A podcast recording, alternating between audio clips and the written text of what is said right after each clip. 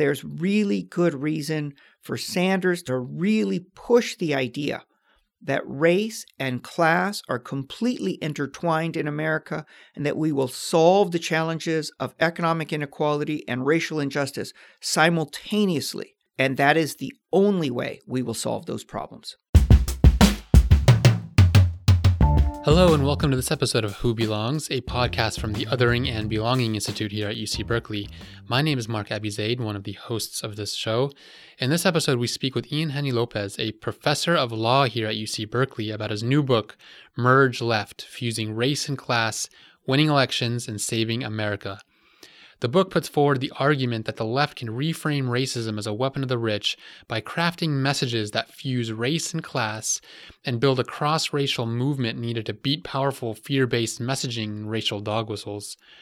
He also gives us his take on the messages he hears coming out of the 2020 Democratic primary contest between Bernie Sanders and Joe Biden and what he thinks Bernie needs to do to strengthen his appeal for a multiracial movement. Here was our conversation.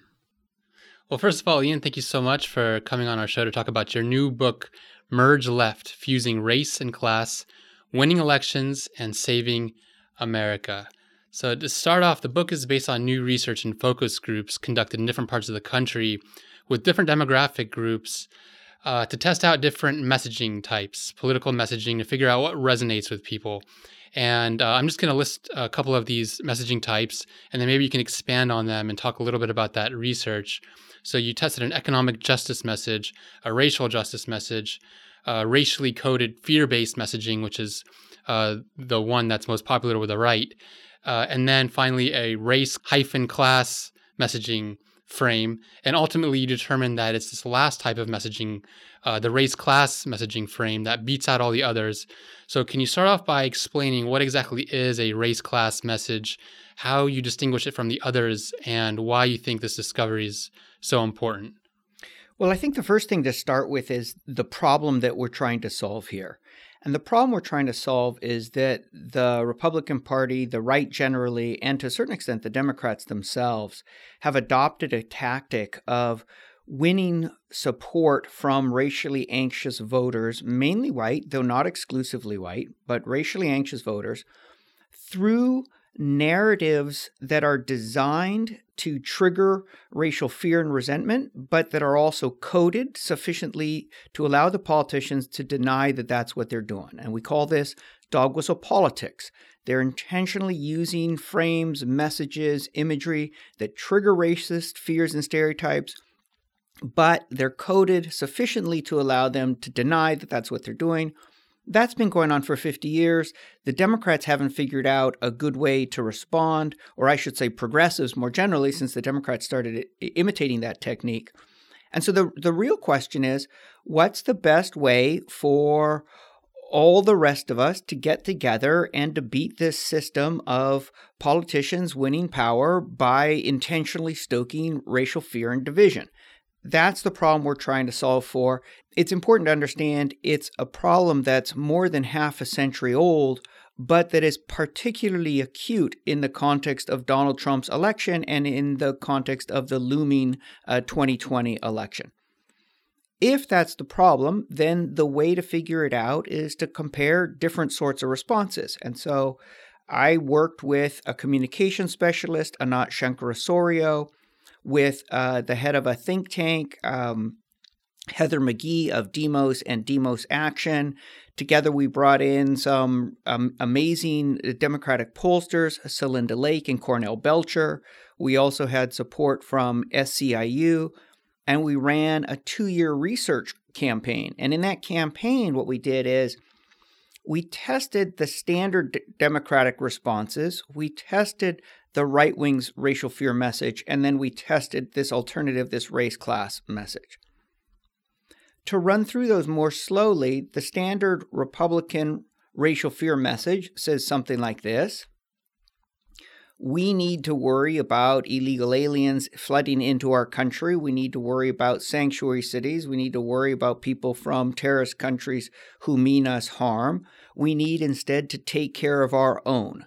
Is that sort of using language that triggers these racist stereotypes, but that is sufficiently coded, it doesn't directly mention color, it doesn't use a racial epithet. It allows people promoting the message uh, to pretend that they're not trading on racial fear at all. First thing we found out that was a real surprise to us was this message was incredibly powerful. It's not just convincing to the majority of Republican voters, it's convincing to a majority of Democratic voters, a majority of union households, and also a majority of African Americans and Latinos. The code allows people to say to themselves, of course, it's common sense that we would worry about terrorists or illegals. Nothing racist there. We're just trying to protect our country and our families. That sort of reasoning also applies, again, to a majority of Latinos, African Americans, union households, and Democrats. So it becomes all the more important to figure out a way to beat it. Here are the standard Democratic responses. One response is to simply denounce that approach as racism to call it out as bigotry and then to turn around and say what we really need to do as a country is promote racial justice for communities of color. This turned out to be the most poorly performing message of all those that we tested, and you can understand why. Essentially, what this message does is it accepts and deepens the right wing frame. The right wing frame is we are a country divided between racial groups locked into conflict. When the left responds by saying, and that's right, because half of y'all are bigots, and what we really need to do is help people of color, it actually deepens the frame. You can see how this alienates whites. What was a big surprise to us was that it also alienated many people in black and brown communities. They also felt like a message that said to them, the problem you're facing is a racist president beloved by millions of racist Americans, backed by 300 years of racist American history, was just so overwhelming that many people retreated away from political activity and towards a, a, frame in which they were mainly concerned with just taking care of themselves, just making it through the day. That's one approach. Now, Democrats have long understood that calling out the right's coded racism as racism doesn't work. So there's a centrist democratic response that's also been adopted, I should say, by uh, economic radicals, and that is to try and avoid race as much as possible. And this is a colorblind economic approach. The idea is that Democrats or progressives can win by stressing an issue that is relevant to all groups uh, health care, um, minimum wage, uh, support for unions, that these economic issues can be relevant to all groups. And, to, and then to turn around and simultaneously to avoid any direct mention of race. To be really clear, this economic only approach is a racial strategy. It's a strategy of avoiding race so as not to antagonize or to alienate white voters. So we tested the strength of this colorblind economic approach. And what we found is that it is more or less, slightly less convincing than the right's racial fear message. In other words, if Democrats run on a message that stresses economics only and that significantly ignores or downplays attention to racial justice, they'll do okay in jurisdictions in which Democrats um, predominate. But in other jurisdictions, they're going to lose. And uh, in particular, there's no way to regain the, the Senate with this sort of approach. There's no way to build a wave election, a wave movement, the sort of wave that Democrats need to actually change the country's direction. So then we tested a race hyphen class, a race class message. And the intuition behind the race class message is tell the story of what's actually happening to us. That it's not racism as bigotry that besets us, it's racism as an intentional divide and conquer tactic that threatens all of us. It threatens black and brown people because it ends up demonizing us and justifying state violence against us, mass incarceration and mass deportation. But it also threatens white families because to the extent that we're pitted against each other, fearing each other on the basis of color or religion or national origin, what we're not focused on is who's actually running the system the billionaires, the 1% who are pushing us to fear and fight each other while they rig the system for their own benefit. So the race class approach tells that story, and it's a message that starts by surfacing race expressly but in the positive context of shared values and shared concerns. It says something like, we all want to take care of our children no matter where we come from or what we look like. It then pivots and names the real enemy. It says something like, but the rich are busy c- handing tax cuts to the 1% and to the largest corporations. And then they turn around and encourage us to point their finger at, at others, at immigrants or African Americans or at Muslims, trying to scapegoat us so that we won't see the way in which they've got their hands deep in our pockets. And then finally, the race class approach calls for a coming together. This is the, the, the positive turn in the message that's so important. Race class message says when we reject racial division and build connections across race lines, that's when we can build a multiracial movement that will actually take care of all of our families, whether we're white, black, or brown, from down the road or across the world. That sort of message ends on a very positive, very race explicit note that says, reject racial division, build cross racial solidarity. That's the route to the sort of political power that, that will allow us to make sure the government works for working families rather than for the very rich.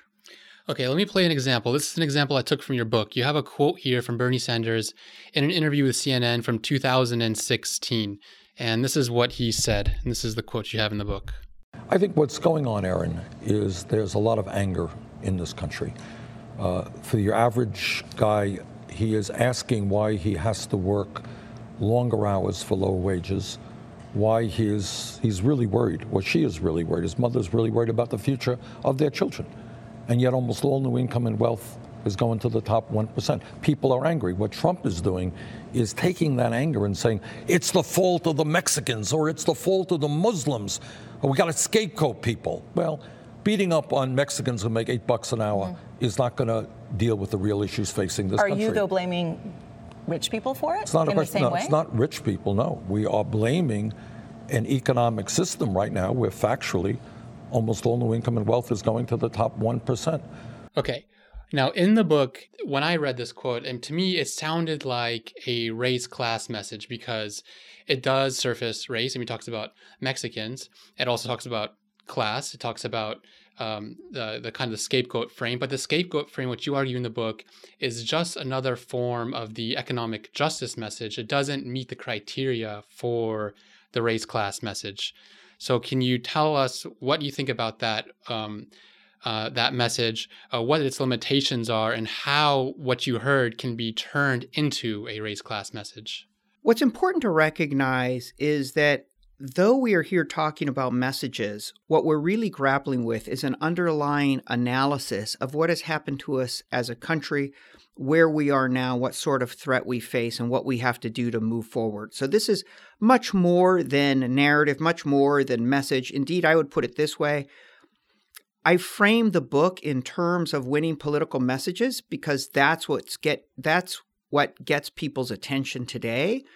But at the end of the day, what we're really grappling with is where we are in American history in terms of race and class and democracy. And it's much bigger than messages. So, now with that framework, let's come back to Bernie Sanders and the idea of scapegoating. I think the idea of scapegoating is half right.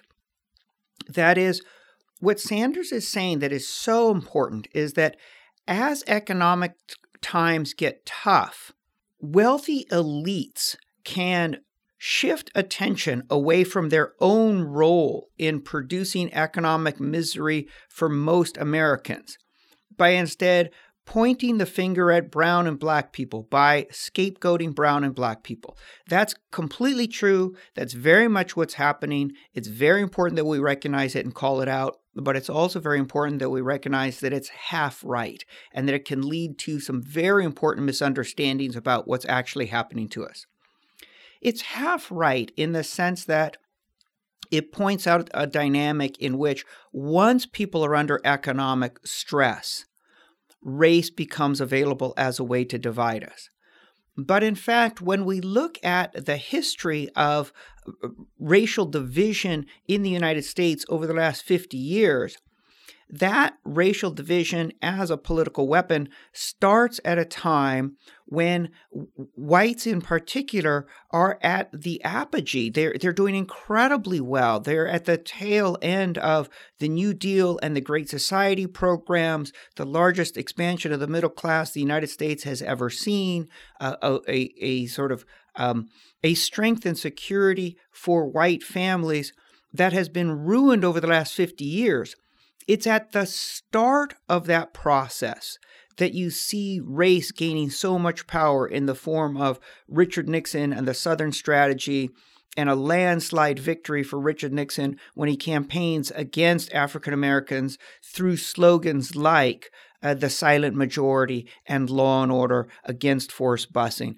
So it's very important to recognize that a scapegoat story by itself implies that race is subsidiary to economics, that economics is the main driver of political conflict, and that when economic times are tough, then and only then race becomes relevant. That's just wrong. Race and economics, race and class are completely fused and are always relevant, always tied together. And indeed, the racial element is so powerful that race can be used to divide the country even at a time of relative economic prosperity for whites. Thus, reframed, we can see that this isn't a story about economics alone, and it's not a story about race alone. What we are living and what the United States has always lived is a fusion between race and class, or put differently, the number one weapon of economic elites against all of us is racial division. Anti black and anti brown racism is the primary weapon of choice of the economic elite against all of us, white, black, and brown. And that's a different insight than the one that Bernie's advancing. That's the sort of insight I think that can transform what we think is happening to us and the sorts of coalitions we need to build, where we place our priority, whether it's on race or class or on both simultaneously. That's the shift that needs to happen. Okay, let me play one more clip from you. This one's not from the book. This one's actually from over the weekend in Detroit or Ann Arbor, somewhere in Michigan. This is from also a Bernie rally. And tell me what you hear in this message, if you think it advances the race class approach or if it's still limited. That's what demagogues always do. They divide the people up and they pick on a minority. Sometimes the minority are African Americans. Sometimes they're Latino. Sometimes they're Asian. Sometimes they're Jews. Sometimes abroad they're gypsies. You pick on a minority and you rally the American people or people around the world to hate. Our campaign is exactly the opposite. Our campaign is bringing people together black and white and Latino, Native American, Asian American, gay and straight. Around a movement based on love, compassion, and dignity. What did you hear in that message? So I love the call.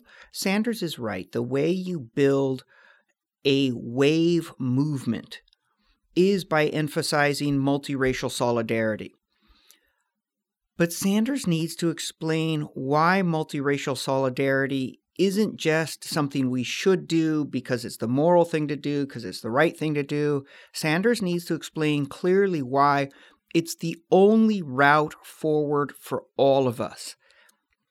He's on the cusp of that when he talks about race being used as a weapon to divide us by demagogues he needs to go a little bit further. Sanders needs to say something like this You all know that I've been fighting for economic justice for 40 years and more. But the truth is, the economic inequality in our country today reflects the purposeful exploitation of racial fear and racial resentment. And what that means is that we will not have economic justice for anybody until we have racial justice for our society and until we build a cross racial movement for economic and for racial justice that sees those two as fused. We cannot make a choice between economic justice or racial justice. We cannot prioritize racial justice or economic justice. We must do them both together precisely because racial division is the primary weapon of the rich in the class war they've been winning. That's both an analysis, but an incredibly important story for Sanders' followers.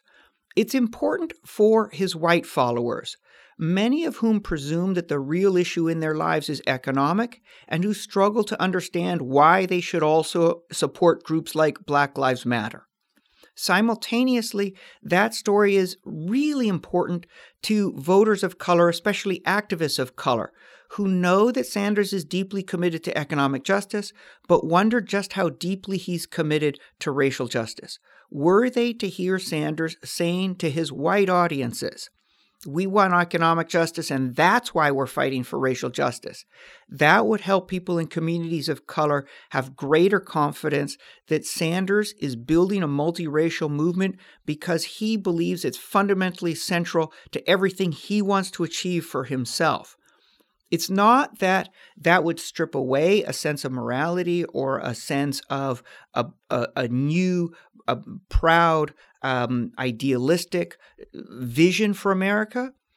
It's, it's that it would make clear to people that this renewed vision of America in which we take care of each other, including across class lines, is grounded in the solid recognition by every racial group, whites included, that every racial group stands to benefit from coming together and stands to lose by remaining divided. Another section of the book, you cite an example from 2016 where someone asks him if he supports reparations. He says no. I'm just going to um, summarize what he said.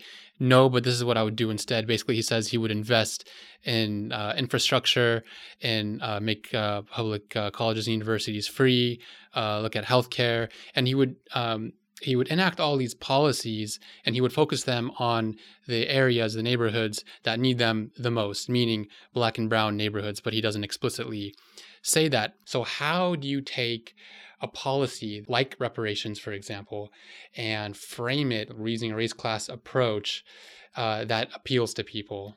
The race class approach is linking race and class. It's linking economic justice and racial justice in a way that is more powerful than when you approach either of those independently. When you translate this into a policy argument, what the race class approach is doing is it's arguing both for economic populism and for repair to communities of color and the end of state violence against communities of color. So let's take those separately why can't we get economic populism in this country? Why have we lost so much ground from the long New Deal of uh, the Great Society programs, of the war on poverty? We've lost so much ground because the right has been successful in promoting the idea that government programs that build ladders of upward mobility for all of us are instead giveaways to undeserving people of color, and they should be opposed as such, and that instead people should rely on the marketplace. That's the story of the welfare queen. Frankly, that's the story of Obamacare, the racialization of a major healthcare initiative so that many states with some of the poorest, uh, most unhealthy populations are the very states that have rejected the Affordable Care Act. It was racialized. the Republicans told a story about this desperately needed policy that said healthcare is really a, a taxing of whites and a giveaway to people of color. In other words, in order for us to build popular support for economic populism that creates routes of upward mobility and that allows all families to thrive, including white families, we need to overcome these stories of racial division, these stories that these sorts of programs disproportionately help people of color who are somehow undeserving. That's that's why to get economic populism you need to talk about racial justice. But now let's talk about racial justice itself. When we think about the greatest harms to communities of color over the last half century, we need to think about mass incarceration, over policing, what has now evolved into a system of mass deportation, we also need to think about more metaphorical violence, the violence of systematic neglect and disinvestment from infrastructure, from cities, from schools. There has been a tremendous amount of government violence against communities of color over the last 50 or 60 years. What are the origins of that? It is not white racism in the abstract or white racism in the ambient culture.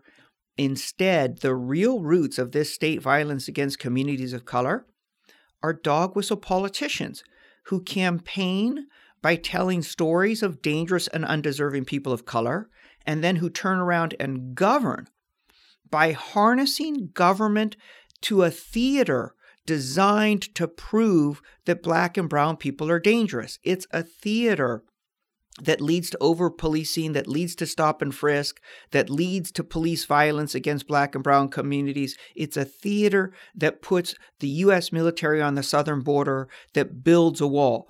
Now, when I say theater, I don't mean to downplay the incredible damage this does to families. Families are suffering, communities are being broken. That harm, that suffering is real. But I mean to highlight the cynicism behind these government policies. They are not designed to address real social problems. They are designed to fool people into believing that black and brown communities are somehow different than other communities, somehow inherently dangerous and threatening. That's the whole deal. What does that mean?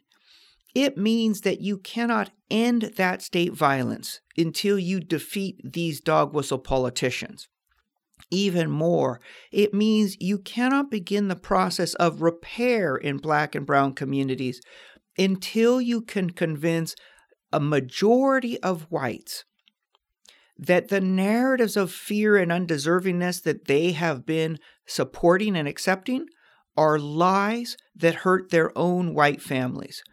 We will need a multiracial coalition that rejects racial division and that believes that only by coming together can we get government back on the sides of all of our families. We will need that mass movement before there will be any significant end to state violence against communities of color and any significant popular support for repair in communities of color.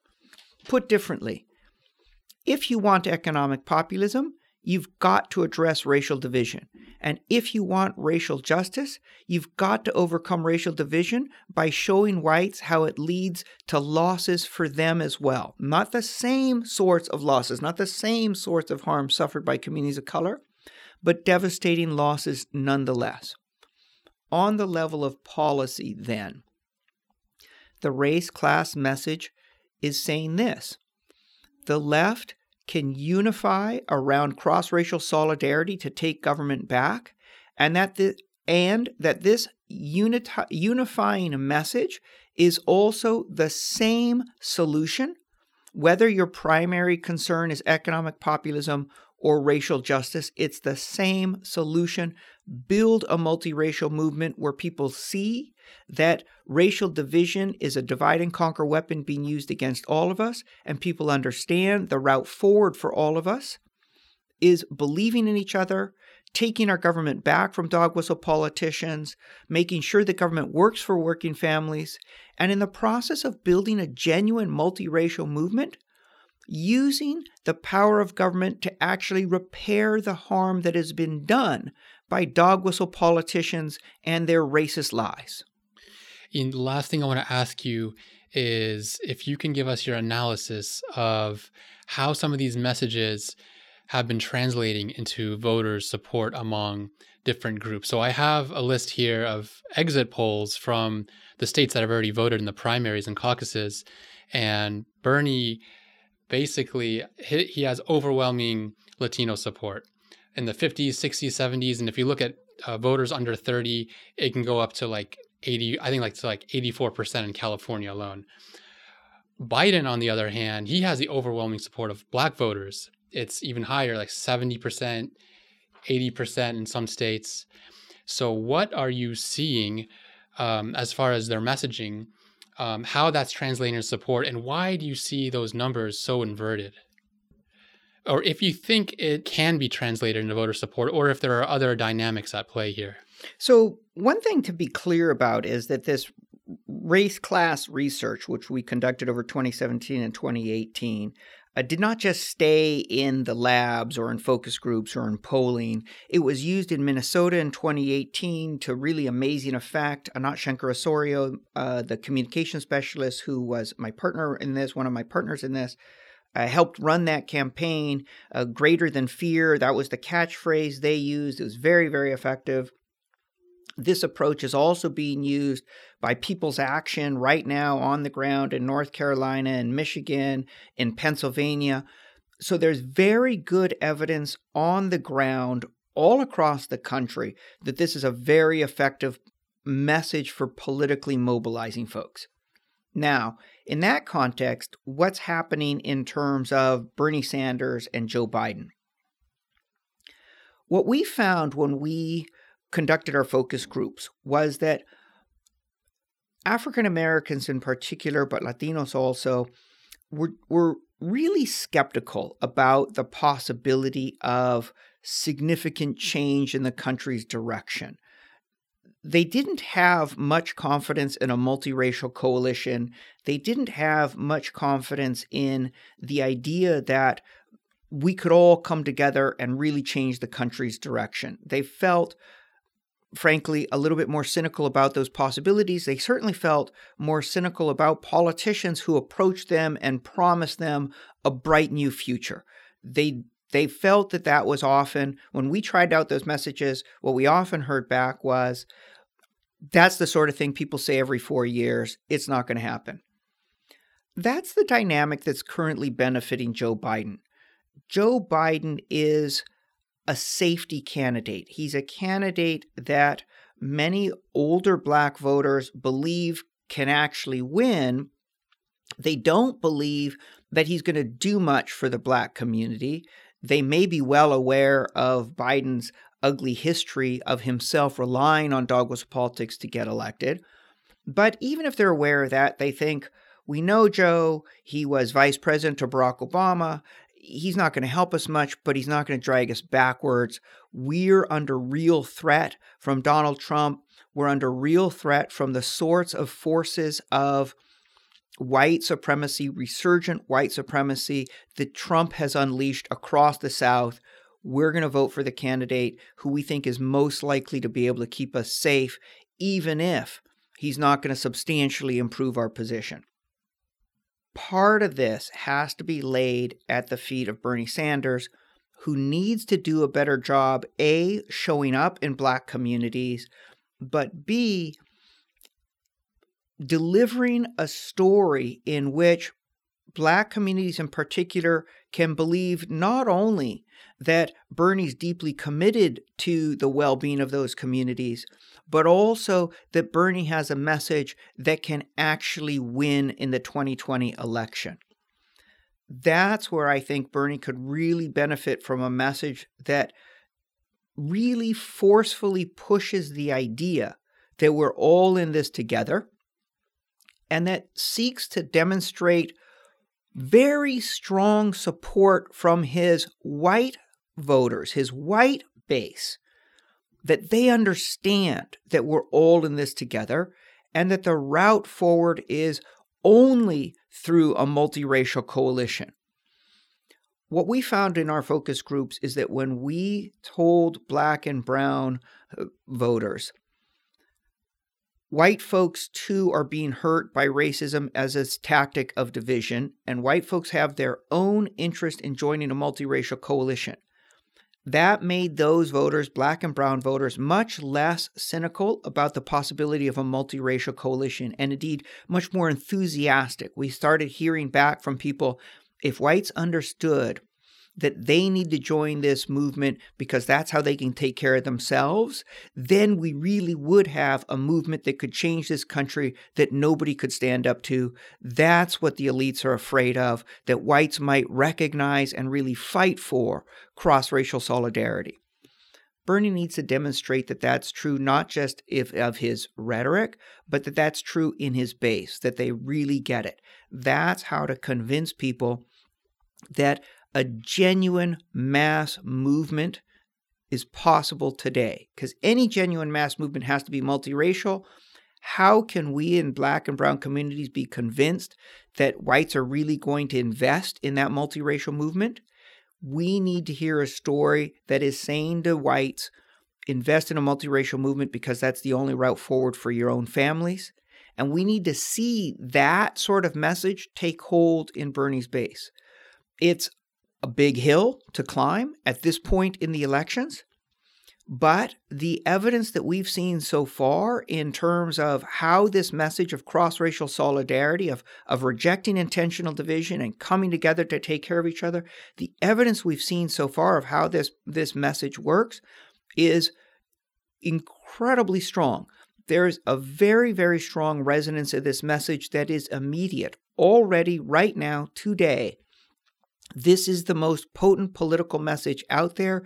It's far stronger than a racial justice alone message. It's stronger than an economic populism alone message. And it's the only progressive message that consistently beats the right's message of racial fear. There's really good reason for Sanders to adopt that message immediately and to really push the idea that race and class are completely intertwined in America and that we will solve the challenges of economic inequality and racial injustice simultaneously. And that is the only way we will solve those problems. And that wraps up this episode of Who Belongs. I'd like to thank our guest, Ian Haney Lopez, for coming on to talk about his new book, Merge Left Fusing Race and Class winning elections, and saving America. For a transcript of this talk, visit us online at belonging.berkeley.edu slash who belongs. Thank you for listening.